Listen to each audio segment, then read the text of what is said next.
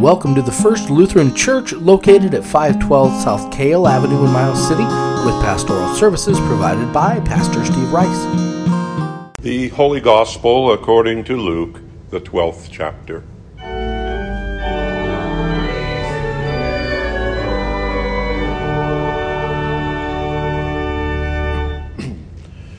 Someone in the crowd said to Jesus, Teacher, tell my brother to divide the family inheritance with me.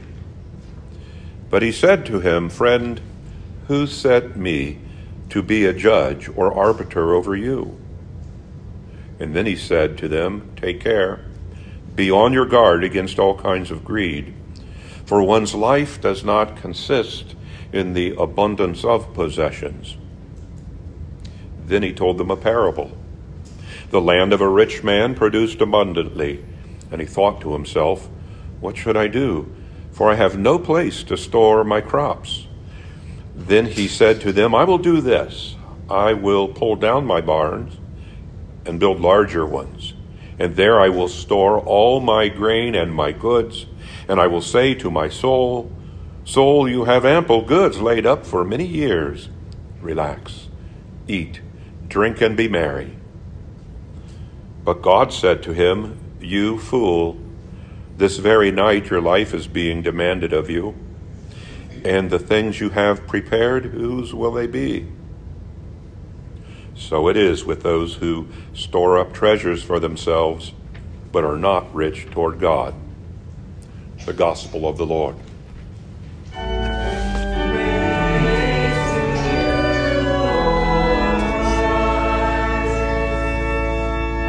Please be seated. And again, good morning. Um, a couple of minutes together uh, and really want to try to um, build a bridge between the first lesson from Ecclesiastes to the gospel lesson and the parable therein that Jesus told.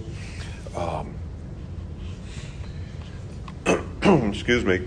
And uh, begin with uh, a, a look briefly at Ecclesiastes and would let you know that scholars are not in agreement about the authorship of the book, Ecclesiastes. Uh, the book's anglicized title comes from an early Latin manuscript, and the best scholars can really do at this point is say that perhaps Solomon, since he was regarded for his wisdom, was the author of Ecclesiastes, and in fact, he was a son of David. And that is who I self identifies as the, the author, the son of David. Who wrote this book, however, uh, uh, whose title means the preacher, here translated as the teacher, uh, uh, wrote the book in such a way that he voices throughout, if you read it, um, a very reflective, mature, reflective, um, pensive mood uh, in the text. And I and some of you will recall that in 1965, uh, a popular band then called the Byrds uh, wrote a song, recorded a song, Turn, Turn, Turn. And it was released and it set to music, uh, the best known verses from Ecclesiastes. And uh, I read them today and being mindful of the violence that has taken place yesterday in El Paso, Texas, and then overnight, another in Dayton, Ohio. For everything there is a season and a time for every purpose under heaven, a time to be born and a time to die, a time to plant and a time to pluck up what is planted a time to kill and a time to heal, a time to break down and a time to build up, a time to weep and a time to laugh, a time to mourn and a time to dance, a time to cast away stones and a time to gather stones together, a time to embrace and a time to refrain from embracing, a time to seek and a time to lose a time to keep and a time to cast away, a time to rend and a time to sow, a time to keep silence and a time to speak, a time to love and a time to hate, a time for war and a time for peace. Beginning with the opening words of Ecclesiastes, the writer declares vanity of vanities. All is vanity. And to our 21st century ears, and hearing that word, we impart to it um, a, a, kind of self centeredness, a conceit, self interest with the word vanity. Someone is vain, their vanity. But vanity is never a compliment. However, I think, and as I researched this word, this Hebrew word, uh, reading Ecclesiastes from that perspective of self centeredness, uh, vainness as we understand it, that perspective just leads us in the wrong direction. For it was not the preacher's aim to offer insight into personality traits, but I think it was the intention of the preacher to offer wisdom about life itself, something far more basic and fundamental. And I think Solomon was speaking to us about what it means to be us the good and the bad and the ugly and the truth, the reality of life. In fact, the word the author chose, it is translated vanity, is more accurately captured, I think, uh, compares better to uh, those things that busy us in life that are best described as vapor. Vapor. Vapor that you will associate with being that disappearing morning mist, perhaps, both in these days and in ancient times. A cloud visible but lacking substance, appearing, sometimes obscuring things for a while, only to fade off into the shimmering heat of nothing at all. Vanity of vanities, all is vanity. I very much enjoyed reading in anticipation of the gospel today. I very much enjoyed reading uh, again, this 3,000 year old reflection on life that we call Ecclesiastes. And as I found myself enjoying it, I realized that perhaps I was drawn now uh, toward Ecclesiastes' lack of ambition that is evident in the writing. As I myself recognize that ambition is no longer very descriptive of me in my stage of life at this time for well for me the time and the season for determination and high energy, awash with ambition, has passed. Now belongs to my kids and increasingly my grandchildren. And I recognize that those hot flames become embers. And as we know, embers eventually ashes and dust. There is no escaping that reality. For everything there is a season and a time for every purpose under heaven. The thread of mature reflection that I discovered woven throughout the entirety of Ecclesiastes is, I am convinced, a real must read for we older adults, or certainly parents of grown children. And to people of faith, particularly in their middle years, let's recognize that Ecclesiastes' brand of honesty and wisdom can be a little bit elusive during those days when ambition and drive still burn strong. It's just that time and that season in life that makes it so. You know, second only to the book Proverbs, Ecclesiastes contains many short, pithy uh, words of advice and counsel. And includes gems such as these. And I want to share a couple with you as I was uh, uh, reading them and I made notes. The preacher, the teacher says, It is better for a man to hear the rebuke of the wise than to hear the songs of the foolish.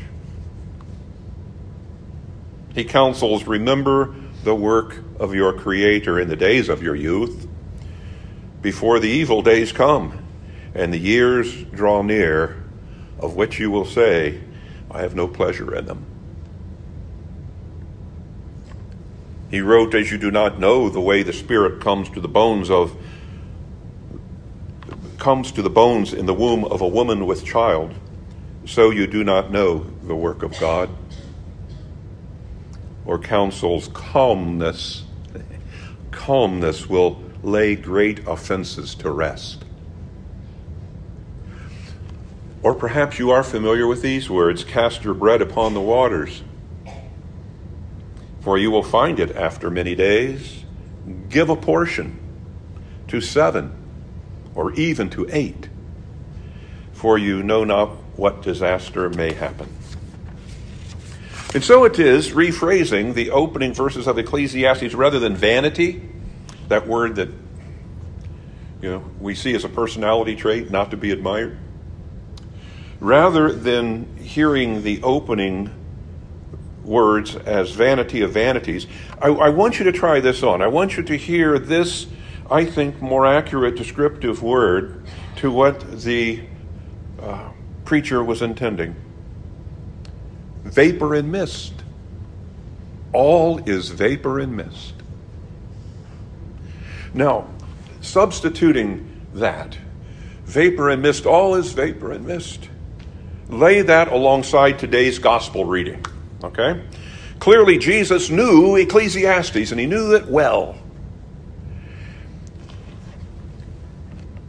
And I suspect it was with that in mind that he admonished the two younger men of the gospel lesson today.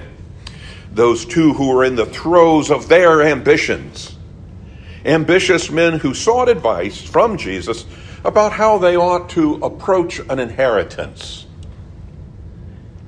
Jesus' parable, then, that follows of the foolish rich man came from one, let's bear in mind, who held no riches at all, who had no home, no children, and described himself as being without a place to lay his head.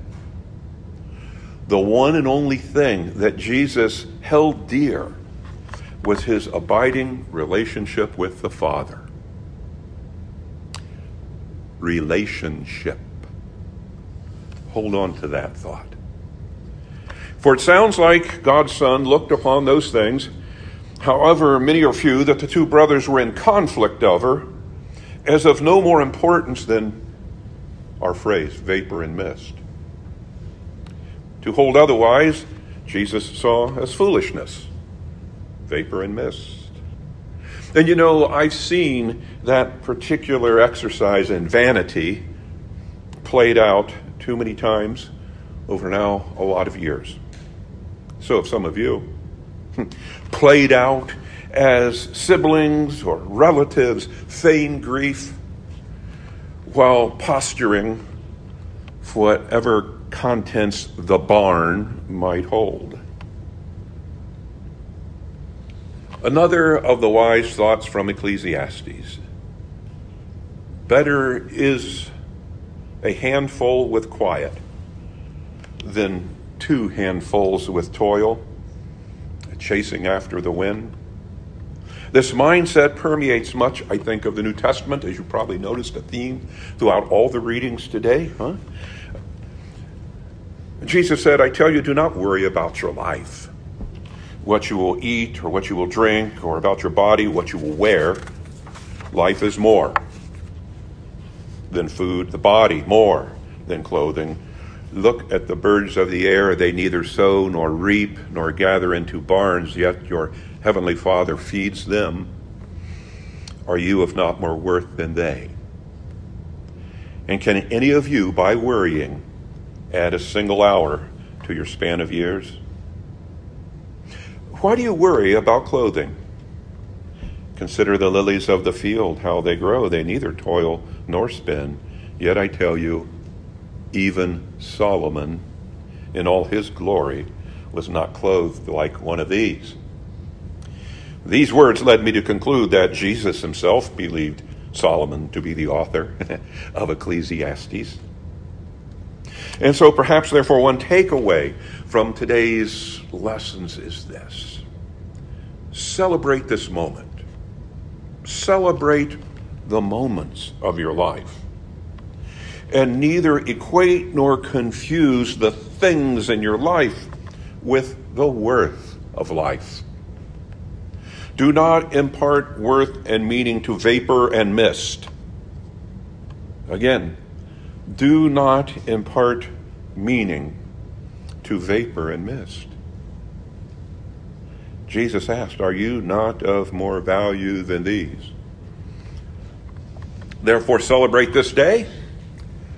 Celebrate this day, and particular those relationships that give meaning to your life. And I suggest if you are here with someone today, there's one of your treasures. There's one of your treasures. For you see, relationships give meaning. Our relationships that we treasure and value, our relationships give meaning, not the objects that we stick in our barns. Do not let the white hot energy of determination and the things in life distract you, as they seemingly did who? The two brothers of today's gospel reading. For soon enough, no matter how large your barns, no matter how full they be, no matter how full the barns might seem, only one thing will remain, and that is which Jesus was clearly able to see that day he was approached with a question about an inheritance by two brothers. Again, the preacher of Ecclesiastes Cast your bread upon the waters.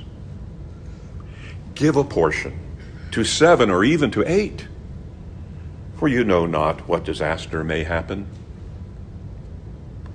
So it is our faith does tell us what peace there can be if we, like He in whose name we are gathered, place our trust in our relationship with the Father the Son, the Holy Spirit, over any accumulations of life that end in the end, and that must be left, as Solomon reminds us, to others. Amen.